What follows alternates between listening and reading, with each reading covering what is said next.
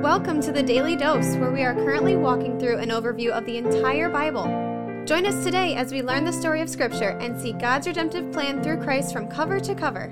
Let's listen to Matt Reisetter, Director of Christian Crusaders and the Cedar Falls Bible Conference. Today we're going to be in Matthew chapter 23, verses 23 through 29. We're going through these seven woes that Jesus is pronouncing against the Pharisees in just his last couple days before he goes to the cross. Today we're going to cover number four, number five, and number six. Verse 23 Woe to you, scribes and Pharisees, hypocrites! For you tithe mint and dill and cumin, and have neglected the weightier matters of the law, justice and mercy and faithfulness. These you ought to have done done without neglecting the others. You blind guides, straining out a gnat and swallowing a camel. So, mint and dill and cumin are three of the smallest crops that there are. And these Pharisees and scribes are so scrupulous that they're demanding the people tithe even these small, relatively insignificant crops, while at the same time totally neglecting the more significant matters of the law, which is to live justly and show mercy and be faithful. By the way, Jesus isn't telling them it was wrong to tithe their small crops. He's just saying if you're going to focus that specifically and that scrupulously on something so small, yet miss the very heart of God, which is enormous and big and weighty, then you've totally missed the boat. Then he says in verse 24, You are blind guides. You strain out the gnat and swallow the camel. They used to filter the wine so that tiny bugs or gnats would be filtered out, which would contaminate it, not just contaminate it like you don't want to eat that, but contaminate it ceremonially. It'd make them unclean. So you're very scrupulous about these tiny, small things things, yet you swallow a camel. Camel was the largest land mammal in their area, and camels were also unclean. Obviously, Jesus isn't suggesting they literally are swallowing camels, but he's just saying you're so focused on these little things and you let these huge things pass by as if it's nothing. You're hypocrites. Again, as we go through these, be thinking how do we need to hear these messages in Christian circles today? Where are we prone to be like the Pharisees and the scribes? Verse 25. This is the fifth woe. Woe to you, scribes and Pharisees, hypocrites!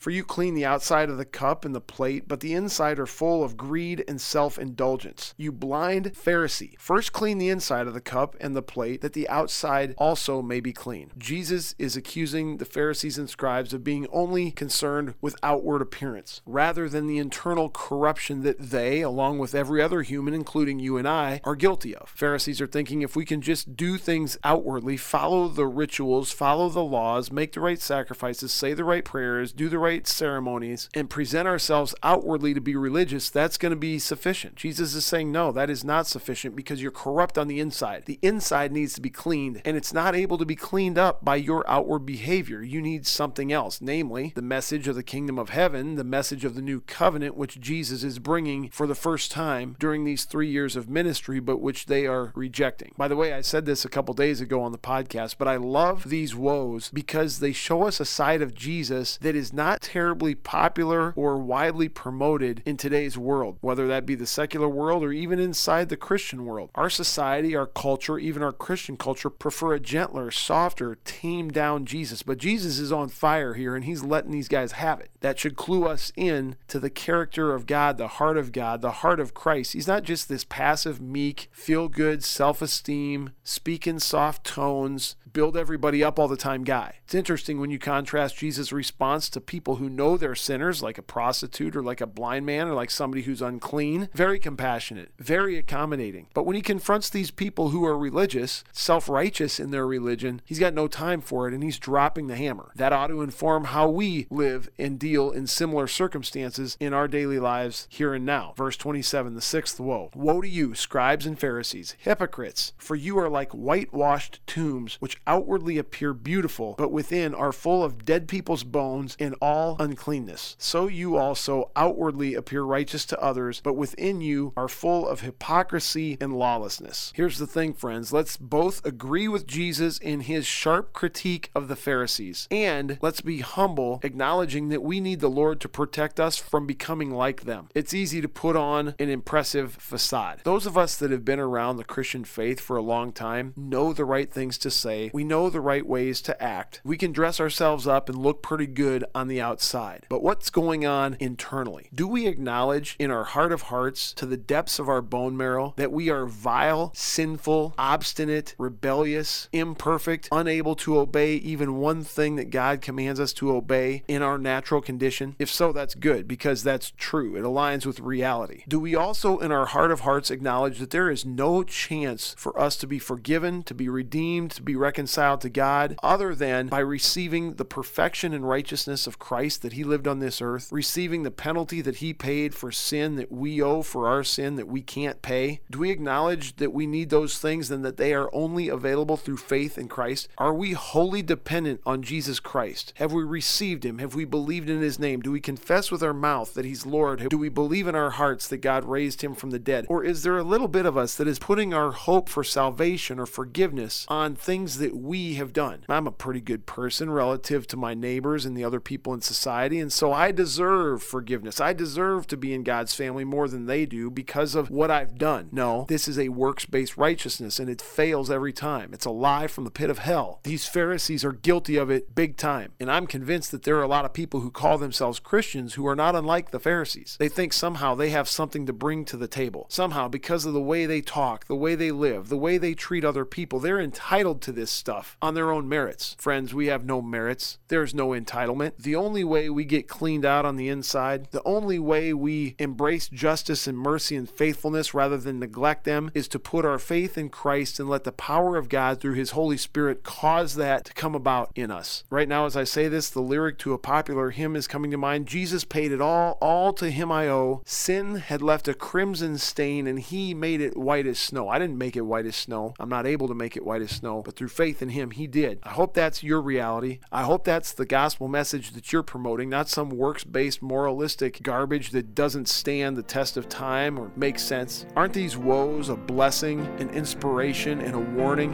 I hope you feel that way. Come back for number seven tomorrow. Have a good day. The Daily Dose is a podcast of Christian Crusaders radio and internet ministry. Please subscribe to this podcast, leave a five star rating, and prayerfully consider financially supporting our ministry at ChristianCrusaders.org, where you can also find our weekly 30 minute radio broadcast, which airs on stations around the world, and where you can listen to our Conversations podcast featuring inspiring interviews with interesting Christians.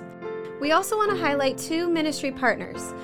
First is the Cedar Falls Bible Conference, whose conference videos and schedule of year round events and activities are available at cedarfallsbibleconference.com. And please consider joining us for their 101st annual conference on Saturday, July 30th through Saturday, August 6th in 2022. Second, if you or someone you know could benefit from an anonymous online Christian mentor, please visit issuesiface.com, which is provided by Power to Change Digital Strategies, our other ministry partner. Thank you for listening, and may God richly bless you.